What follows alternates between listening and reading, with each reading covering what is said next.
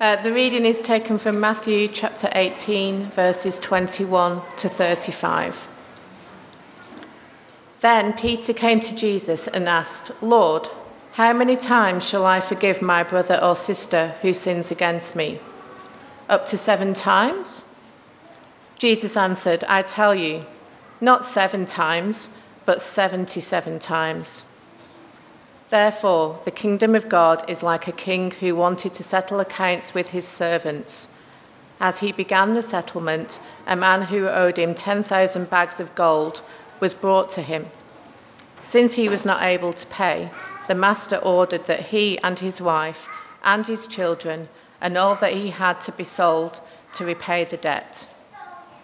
At this, the servant fell on his knees before him. Be patient with me, he begged and I will pay back everything. The servant's master took pity on him, cancelled the debt, and let him go. But when that servant went out, he found one of his fellow servants who owed him a hundred silver coins. He grabbed him and began to choke him. Pay back what you owe me, he demanded. His fellow servant fell to his knees and begged him, Be patient with me and I will pay it back. But he refused. Instead, he went off and had the man thrown into prison until he could pay the debt. When the other servants saw what had happened, they were outraged and went and told their master everything that had happened. Then the master called the servant in. You wicked servant, he said. I cancelled all that debt of yours because you begged me. Shouldn't you have mercy on your fellow servant just as I had on you? In anger, his master handed him over to the jailers to be tortured until he should pay back all he owed. This is how my heavenly Father will treat each of you unless you forgive your brother or sister from your heart. This is the word of the Lord.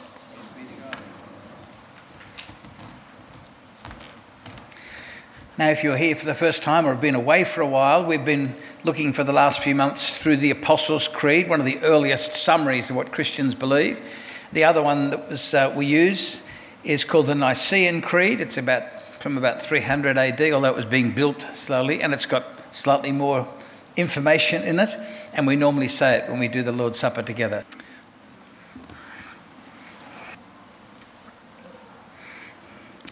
Let's pray. Father in heaven, we ask that you would please guide me in what I think and say and how I say it, and you would please guide us in our listening, that we would uh, discern those things that are true and real and work out um, what it means for us to live in the light of them. We pray for your help now, Father, through Jesus our Saviour. Amen. Some of you will have read a book or two or seen on television a guy called Clive James. He's one of those blokes who, if I've got a sort of a straight six brain in my head, he's got a V12, I think, or he did. He's dead now, sadly. But just in the in the months before he died, Clive James was interviewed in England, and um, he was being fairly honest. And uh, he said he looked, he spoke about the fact that he had some real regrets about some things that he'd done, particularly the way that at various times in his life he had really hurt people and some of them were people who were very important to him. And he was speaking quite seriously about it. And then the journalist said to him, uh, Do you think you're forgiven for those things? And there was a, a thoughtful pause. And then he's just said, Forgiveness is a big deal. And I wonder if, if you agree with that, that forgiveness is a big deal. The people who wrote this creed only, you know, 100 and something years after Jesus had died and risen again, they thought it was such a big deal that they put forgiveness of sins in the creed. So remember, it's all about God the Father, then the biggest chunk is God the Son, Jesus. Then we say we believe in the Holy Spirit, the Holy Catholic Church, the communion of saints, the forgiveness of sins, then the resurrection of the body and the life. It's, it's the one sort of present day blessing that the Creed picks up to say, we believe in the forgiveness of sins. It seems to be a big deal to God, and it is actually going to be the biggest deal in your own life. I don't know if you feel the, the significance of it at the moment. But uh, back in the times of eternity, you will be, think that was the biggest deal the forgiveness of sins. You see that a bit, don't you, the, with the play that um, was done here for us? Jesus, a man is brought in, actually, he's let down through the roof, which I think would have been fun. And um, Jesus does some excellent triage work and goes for his most important need, much to the horror of everyone, says, Your sins are forgiven. Then, after that, in order to show that he has that sort of authority. Then he does the secondary work and heals him. The forgiveness of sins, Jesus seems to think, is the most important thing a human has. I was. I spoke at a, a, school a few years ago, and I was a bit surprised to discover afterwards that some of the staff and some of the, the students were not happy that I'd made the fairly obvious comment, I would have thought, that even if you've just discovered you've got some fairly nasty cancer and you're only 16 years of age, or perhaps you're 35 years of age, that is not your biggest problem. Your biggest problem by far is the sin issue. So the forgiveness of sins, whatever that is, is a really big deal. You see it also in John 5, don't you, where Jesus heals a man who hasn't walked in 38 years. What's that? Back in the 80s, 1980s. He hasn't walked for a long, long time. He's healed, he's celebrating, he's excited, as you would be Jesus sees him later on and says, He says, See, you are well. And this is a real downer. Then he says, Sin no more, lest something worse happen to you. Now, that just seems a pretty heavy thing to say to the bloke. He's happy as Larry, he can walk. But Jesus says, There's something, something worse than being a cripple for 38 years. It's tied up with sin. The forgiveness of sin is a big deal. So let's have a look at today at this, firstly, at this one crucial blessing that the Creed bothers to mention the Holy Spirit, the Christian community, the, whole, the forgiveness of sins, and then onto the resurrection of the body, which will be great fun when uh, we look at that next week.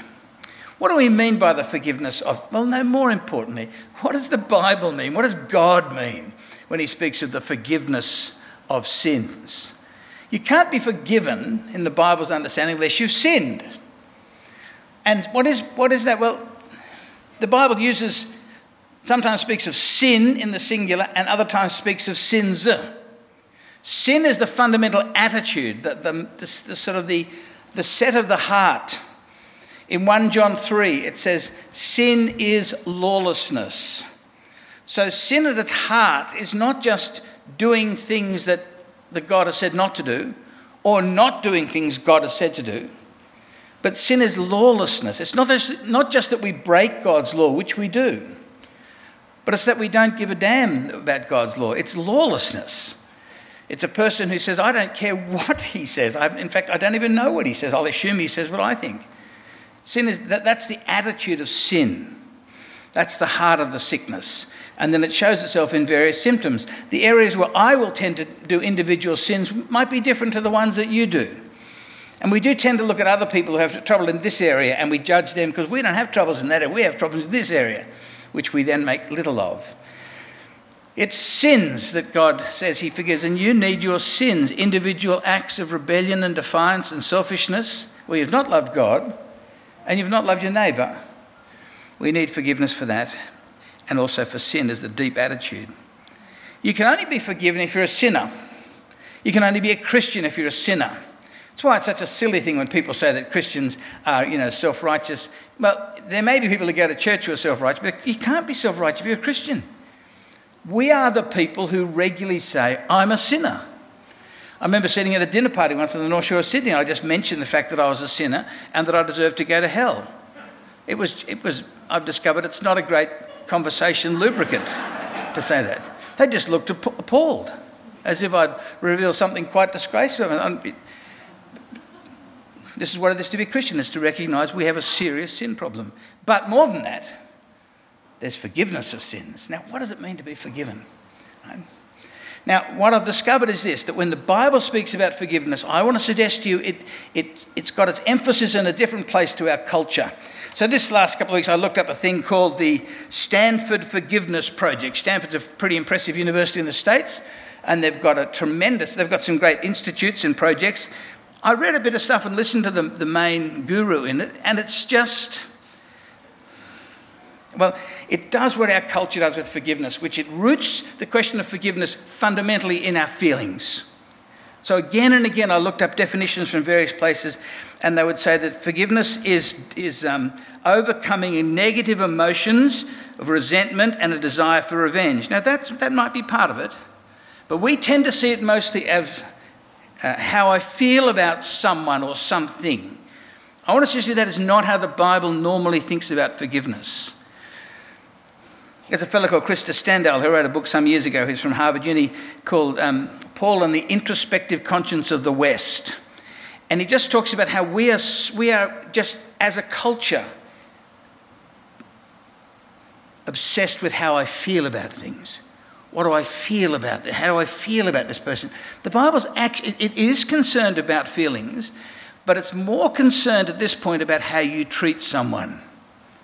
So, the story that you heard about forgiveness that we'll come to in a few moments um, from Matthew 18, it says nothing much about the feelings of the people who are being forgiven or, or uh, needing forgiveness. It talks about how their debt was treated. That's the fundamental thing. So, in, in, uh, I find perhaps the most helpful single verse is from Psalm 103, which is a wonderful psalm of joy. But he's actually doing as we need to do, which is he's talking to himself.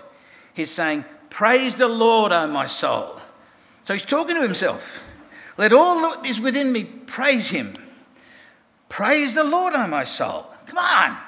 You should be a lunatic. What? And then he says, How's he going to get there? Forget none of his benefits What's the first benefit he speaks of? Who pardons all your iniquities. And that's the first thing he says. That's, that's the first great blessing, is that he's the God who pardons all of our iniquities. A few verses later, it spells it out in these words He has not dealt with us according to our sins, nor rewarded us according to our iniquities.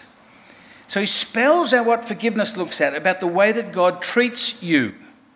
He does not deal with us according to our sins.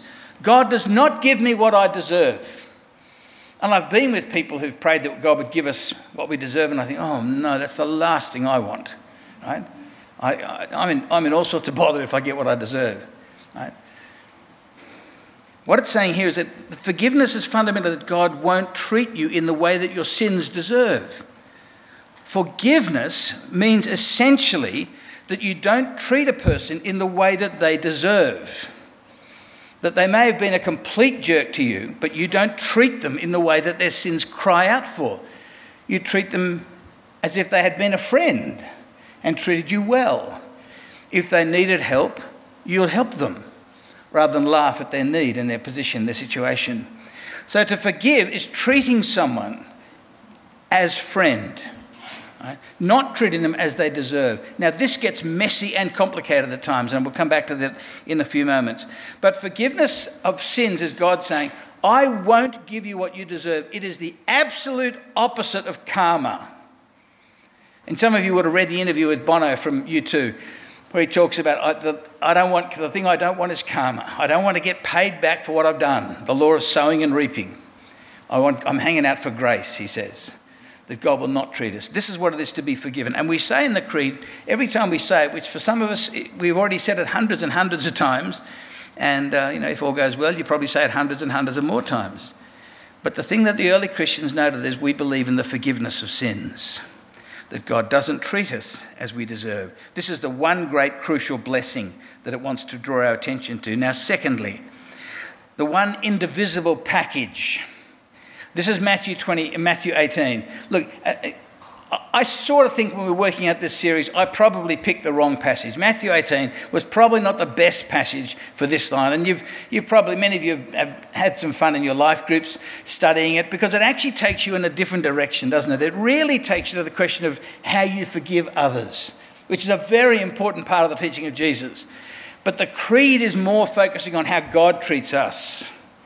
Whereas that story will push you into it because it is saying, as Jesus says all over the place, that the business of God's forgiveness of me and my forgiveness of you, or more often, God's forgiveness of you and your forgiveness of me, right, um, are absolutely inseparable. They're all tied together, as Jesus says. Now, in Matthew 18, as you, as you, uh, you probably know, it's, it's really the biggest chunk of Jesus' teaching on life in the church, life as his community. And because Jesus is a thorough realist and he knows that we're sinful, I'm individually sinful, you are individually sinful, you put a whole lot of sinful, broken, healing people together, we're going to, we're to mess up. We're going to have relationship breakdown. We're going to disappoint each other. Sometimes we're just going to really hurt each other, sometimes deliberately because we're jerks, and sometimes accidentally because we're clumsy. And we're going to need to learn to forgive and how to get on with each other. Matthew 18 is all about that. Now, Peter starts off the section we're going to look at here at verse 21 with he's actually doing okay at this point because Peter's often a bit of a buffhead. Um, listen to what it says in verse 21. Peter came to Jesus and asked, Lord, how many times shall I forgive my brother or sister who sins against me? Up to seven times? Now, at this point, Peter's doing very well because he realizes that Jesus, he's been with Jesus for quite a while, he realizes that Jesus is really big on forgiving your brother or sister. It's in the middle of the Lord's Prayer that he gives us. The only thing Jesus goes back and comments on uh, about the Lord's Prayer is the question of forgiving, the importance of making sure that when you draw near to God, you assess and, and forgive your brothers and sisters. And Peter's worked this out that the kingdom of God is a kingdom of forgiveness. So he says, How many times, I mean, let's be realistic. I think the fun thing is that Peter doesn't ask, Lord, how many times can, do my brothers and sisters have to forgive me? Because we do have a tendency, don't we, to think, I have to do a lot of forgiving at this church. Blimey, Charlie. But frankly, over my billions of years of you know, serving in churches, often the most difficult people are the most sensitive to the inappropriate comments and, you know, etc. of others. It's always good for us to realize, as, in the same way as various people have probably hurt you, disappointed you, offended you, you have almost certainly done it to them as well. And not to only think that, you know, you are the victim of other people, we're all victims and victimizers. Sometimes accidentally, sometimes for worse reasons. But Peter's answer is terrific because the rabbis, we've got plenty of writings from the rabbis of this time, and they, they say three times. Now, once, twice, three, three strikes and you're gone. Um, now, what Peter's done is he's doubled it. He knows that Jesus is big on forgiveness, so he doubles it and adds one as a bonus. Seven, that's a good number. So I think he's expecting Jesus to go, Good on you, Pete. Well done. Jesus answered, I tell you, not seven times, but 77 times. Or it might be seven times 70. It doesn't matter. Whatever it is, he's not asking you to keep a, ta- you know, keep a tally. You can imagine husbands and wives could do this, couldn't they? Because they get the longest time up close to annoy each other and to d- disappoint each other. And you can you, know, you say to your partner, sweetie, I just want to let you know you're up to 75. so two more. That's it. That's, that, that, that would be to, read the Bible badly. He's just saying, it's, it's not about, you know, it's just however much you think's a good number, it's bazillions past that. Then he tells this story, which is, it's, it's basically got, you know, one or two points at the most, about the absolutely indivisible package in the kingdom of God. You heard the story well read for us. The kingdom of heaven is like a king, settles accounts with his servants. A servant comes up who owes him 10,000 bags of gold. Now, that's a humongous, 10,000 was the biggest number the Greeks had, basically. It's like saying a gazillion, right? I mean, it was a real number, but it was also the number, if you want to say ridiculously big. And not bags of aluminium, 10,000 bags of gold. Uh, and he runs into a guy who owes him 100 pieces of silver. Now, the great biblical scholar, Dr. Oscar Lubbock, did the mathematics and worked out, I think it was 200,000 years for an ordinary worker. That's 200,000 years of work it would take to earn the, the, um, that amount of gold. It is just an absurd, it's a ridiculous amount. And he, clearly the stories come from the, the picture of a great king like the, a Roman emperor who's got his empire divided into sections, and this, is, this guy's probably some sort of a governor who's just been ripping them off, the taxing off. This is much, much more tax than the whole of Judea and Samaria and Galilee would have each earned each year. It's an absurd amount of money that this guy has been stealing from him. And um, he, he's going to send him off to be duly punished. And what happens? The servant fell on his knees before him. Be patient with me, he begged, and I will pay back everything. That's ridiculous. He will never be able to pay that amount of money back. The servant's master took pity on him, cancelled the debt, and let him go. Just completely wrote the debt off. Right? Didn't try and hunt it down, didn't ask for 10%, didn't ask for anything. He said, okay. He just took pity on him out of the tenderness of his heart. He saw this man in a real mess. Why was he in a mess? Because he put himself in a mess. Right? And he didn't repent and come and say, Master, I've done all these terrible things. He was caught in the audit. This is the, the great story that Jesus tells. When that servant went out, so he's just been forgiven gazillion dollars, he goes straight out. First person he meets is another servant who owed him a hundred silver coins. That's basically three months' wages. That's a lot of money, isn't it? Right? I, I, I wouldn't want to owe you three months' wages. For an Anglican minister, that's just under $3 million. So it's a lot of money, but you know, it, but it's doable though, isn't it? If, you, if, if, it's, if it's three, three months' wage, well, you can pay that back. That's realistic. But we go from ridiculous forgiveness and pardon to the refusal to pardon. No. He grabbed him and, and began to choke him. It's ugly. Pay me back what you owe me. His fellow servant used almost exactly the same words as he had used when he was in trouble. Be patient with me and I'll pay you back. But he refused. The other servants were just staggered. I mean, I would think if you'd been in the room where the king had just pardoned someone of, you know, 200,000 years of works gold, you, that should inspire you to be a little bit generous. But this is the very man himself. But he seems to be, it's, it's as if he'd never been forgiven. Something had never sunk in. There was just no seepage into his heart at all. And he's ruthless and horrible. And as you heard the story, he, the, the king drags him back in and says, You wicked servant, I cancelled all that debt of yours. It's a very important phrase. All that debt, that huge debt, because you begged me. Shouldn't you have had mercy on your fellow servant just as I had on you. He hands him over to the jailers, to the torturers, until he should pay back everything. Then Jesus finishes in verse 35 This is how my heavenly Father will treat each of you unless you forgive your brother or sister from your heart. This is the one indivis- indivisible package. Those who are forgiven are to be those who forgive. That's to be one of the great marks of the children of God it seems to run in particular parallel to when Jesus says, and the uh, letters say from the apostles say exactly the same thing. You've been loved, love. You've been forgiven, forgive. The, the, the way in which it speaks of you should forgive as you've been forgiven. You should love as you've loved. So the more you appreciate how much you've been loved and forgiven, the more likely you are to be empowered to forgive. I remember Alison, um, she was at a that was at the church where we met, and she was in a home group with a, a very unusual man leading it. Um, anyhow, that's. But he, he just said when they came to one of the pastors like this, I think there are some sins you, you shouldn't forgive. You're a Bible study leader at a Bible loving church. Something's going wrong there, isn't it?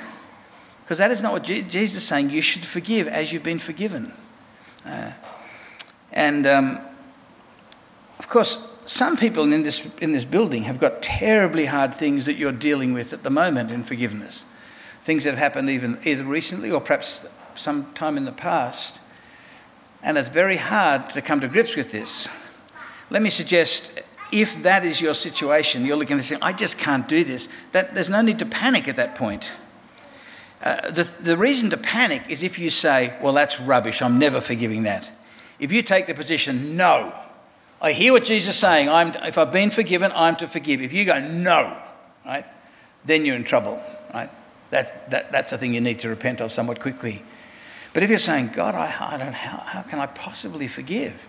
Right? I just can't do it. I can't see how I can.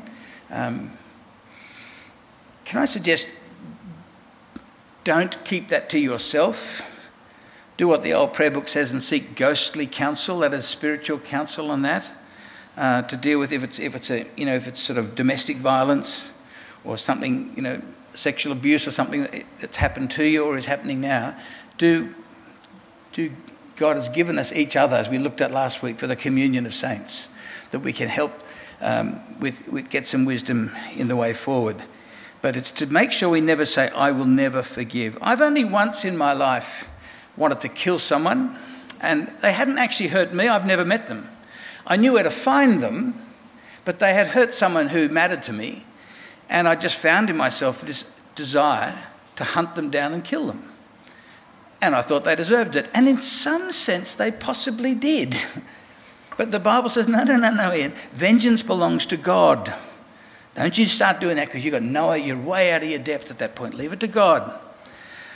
But um, I, I, I, prayed about it. I, I, knew it wasn't right. At that stage, I used to practice with these crazy little nunchuckers, I think they're called. I'd seen them in a Bruce Lee movie. If I wasn't smashing my own hands, it was quite fun.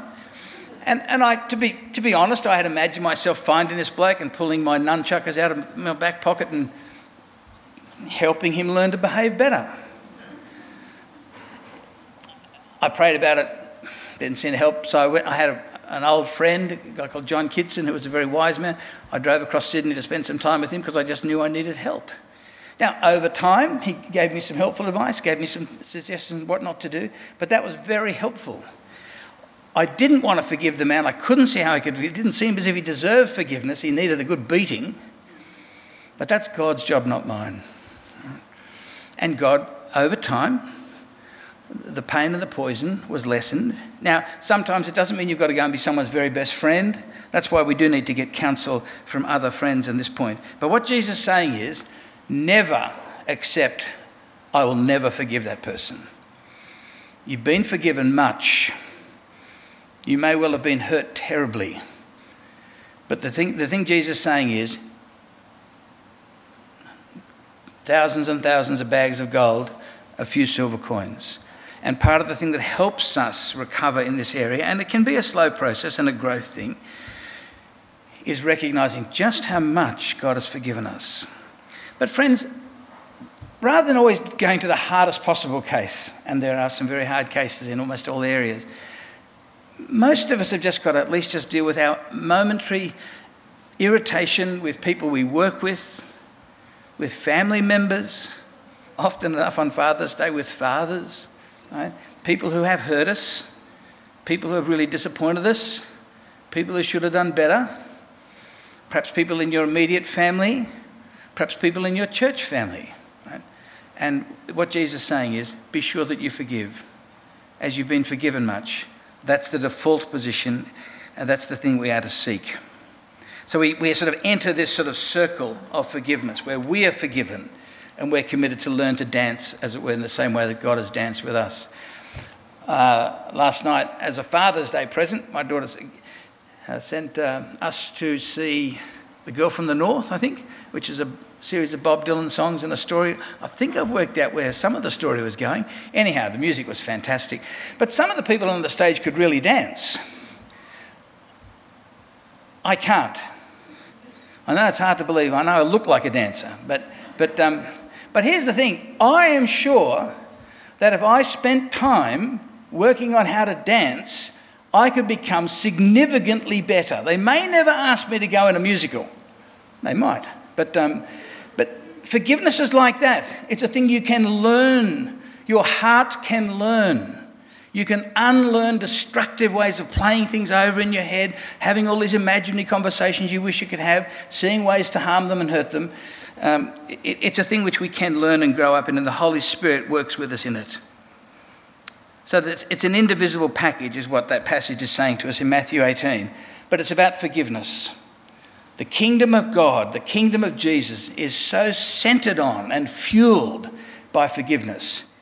He will do whatever it takes so that you can be forgiven justly, fully, perfectly.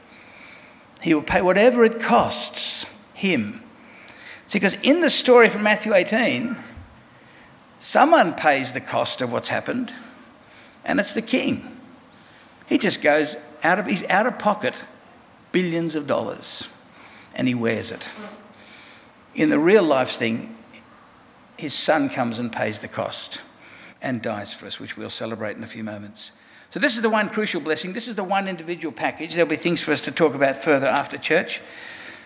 Uh, but I don't want, I just think we've got to be careful with this is not, not heading, although it would be good, wouldn't it, to spend some more time on how you forgive people because it is one of the great challenges, and it is a challenge.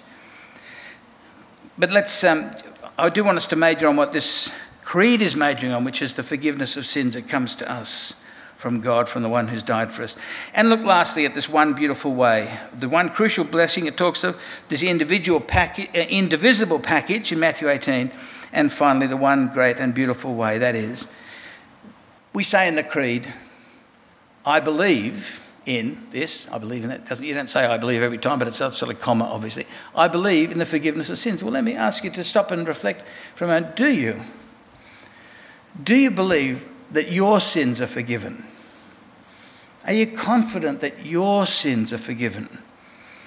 That if today was your day of standing before God in judgment, that He would find no fault with you, that your sins have been wiped away, or as the Old Testament speaks of, they've been buried in the bottom of the ocean, which, if you put it in the right part of the oceans, that's still almost ungettable too. But for the Hebrews, that was you know, ungettable. You know, you can't get anywhere near it. That God has buried it for us. Have you ever asked God for forgiveness? Not just hear about it, but actually said, God, I, I have sinned. And here's some of the ones that I can remember. And the heart issue, the arrogance of the heart towards God. Because it is altogether possible to hear about the forgiveness of God, but not to actually personalize it. I, I need that forgiveness. And one of, I don't know if it's my favourite story, but, it's, but it's, it's one of the most intriguing stories to me in this area is about a man called George L. Wilson, who lived when Andrew Jackson was president of the United States. Some of you will know the story. It's a true story. I've checked this up in the US Supreme Court records, etc., that you can look at online. And he, he'd done some terrible crime. He'd been tried, found guilty, and was waiting to be executed.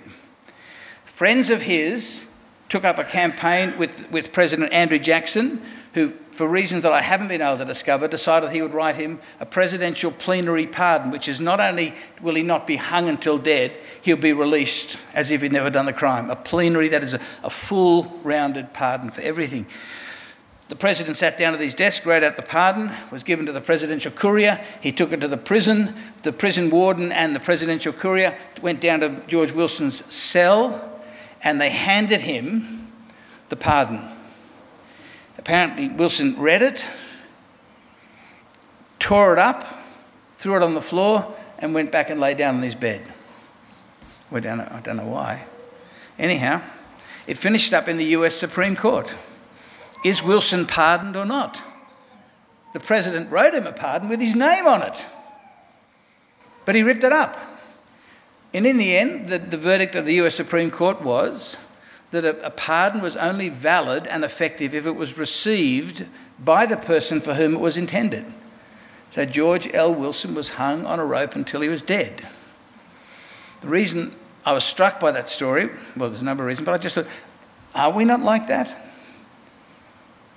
God goes to all the trouble of sending his son to die that you can have your sins forgiven, as Jesus says as he's making the Lord's Supper. He sheds his blood for the forgiveness of sins. That's what it's about.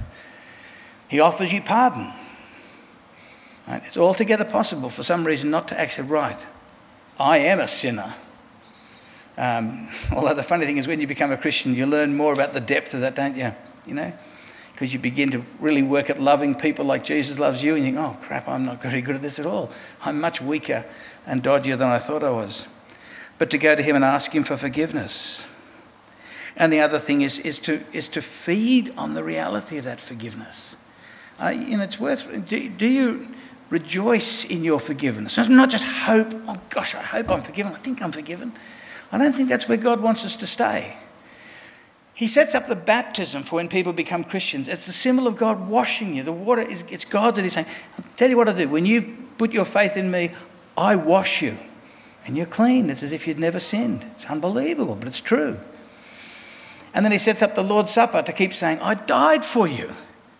I've dealt, I've dealt with your sins. See, sometimes we accidentally act as if perhaps some great sin we did that might have really hurt a lot of other people, might have even killed people. Or maybe some sin that you just can't seem to beat, it keeps on getting you again and again and again. And we think, oh, I, just, I don't think it can work. I don't think I'm forgiven. What you're accidentally saying, aren't you, is I think Jesus probably needs to die again to cover my sin. My sin is so impressive. And it's not actually honouring to God to go on and on and on about your sin, rather than going on and on and on about his death and the power of his blood to wash away our sins. So we need to make sure that we've asked Christ personally, yes. Simple. Just stop, find a place and God, I, I need your forgiveness. Please forgive me. Please apply your death to me. But also to enjoy it. Because that is actually part of what empowers you to forgive others. The reality of the forgiveness, which obviously hadn't sunk into that stupid servant in Matthew 18. It obviously hadn't, hadn't, hadn't really dawned on him what the universe he was living in, the kingdom he was living in but for us to know that we are forgiven. There's a wonderful thing where Martin Luther, who was so big in this whole area, someone asked him once, Do you feel that you've been forgiven? He answered, No. But I'm as sure I am forgiven as I'm sure there's a God in heaven. Feelings come, feelings go. Feelings are deceiving. My warrant is the word of God. Nothing else is worth believing. God has said, if you confess your sins, God is faithful and just. He will forgive your sins and cleanse you from all unrighteousness. He pardons all your iniquities. Isaiah 43 I, even I, am the one who wipes out your transgressions for my own sake. I will not remember your sins. The Lord, the Lord, compassionate and gracious, slow to anger, abounding in love and faithfulness, maintaining love to thousands and forgiving wickedness, rebellion, and sin. So many verses. You are a forgiving God, gracious and compassionate, slow to anger and abounding in love. And when I am freshly aware of what a jerk I can be in terms of sin, I'll normally go to some of these great passages, uh, great promises of forgiveness, and just think, okay, just think this, you know, listen to what God says. But sometimes it's still hard to believe, isn't it? That's weird. You see this a little bit, won't waste too much time. Have a look at the last couple of chapters of Genesis when Joseph has forgiven his brothers who were going to kill him. They were going to kill him, but then they oh no, I can, we can make money out of him. We can make him a slave. So the only reason he's alive is, oh, well, he's better, he's worth something if he's. So, and the whole thing, and he ended up becoming the prime minister of Egypt, and they come to him needing help, and they, blah, blah, blah. And he, he just forgives them, embraces them, and is kind to them. But when their dad dies, they make up this lie in Genesis 50. They say, they, they make up this message saying, that your dad said, make sure you forgive your brothers.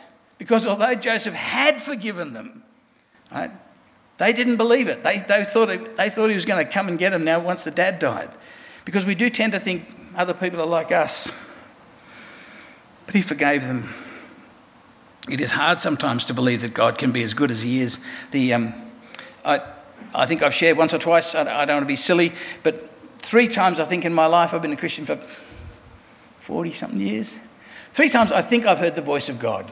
That's stupid. I hear the voice of God every time I open this book. That's where you hear the voice of God. But every now and then God can do what he likes. And three times, and the first time, and I don't, doesn't matter if I'm wrong actually, because God is just saying what the Bible says. I was a youth minister. I was in the backyard, Bible open, saying, God, I just, I just don't, I don't know how you can possibly put up with me. I'm so, I'm such a hopeless joke of a Christian, please forgive me, please forgive me, please forgive me. And then, and then I kind of heard a voice in the middle of my head. It's where I've heard it all three times. Uh, and the voice simply said, I have forgiven you. I said, but I don't feel it.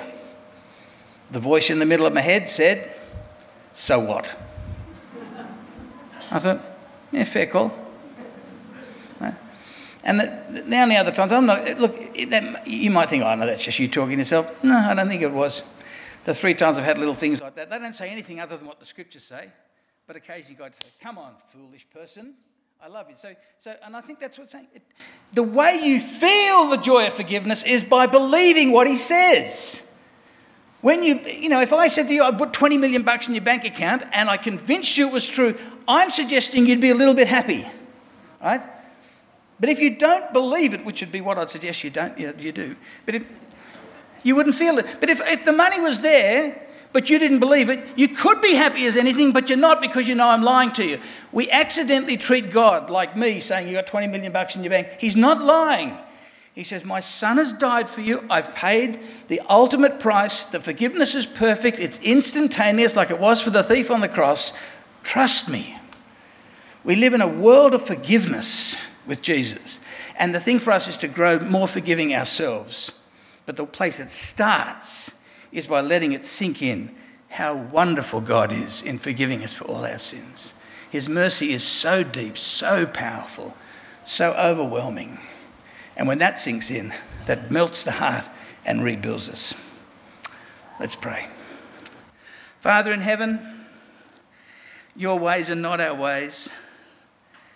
Uh, no one knows us like you do. No one has such brilliantly pure, wonderful standards like you do. And yet, you're so merciful, so quick to forgive, so perfect in your forgiveness. Forgive us, Father, for the times when we doubt your promises to us. Help us by your Holy Spirit to believe what's true. Uh, help us, even as we eat and drink in a few moments, to take seriously that your Son has died for each and every one of our sins. And help us also, Lord, to learn to forgive those we need to forgive. And we pray for this help in Jesus' name. Amen.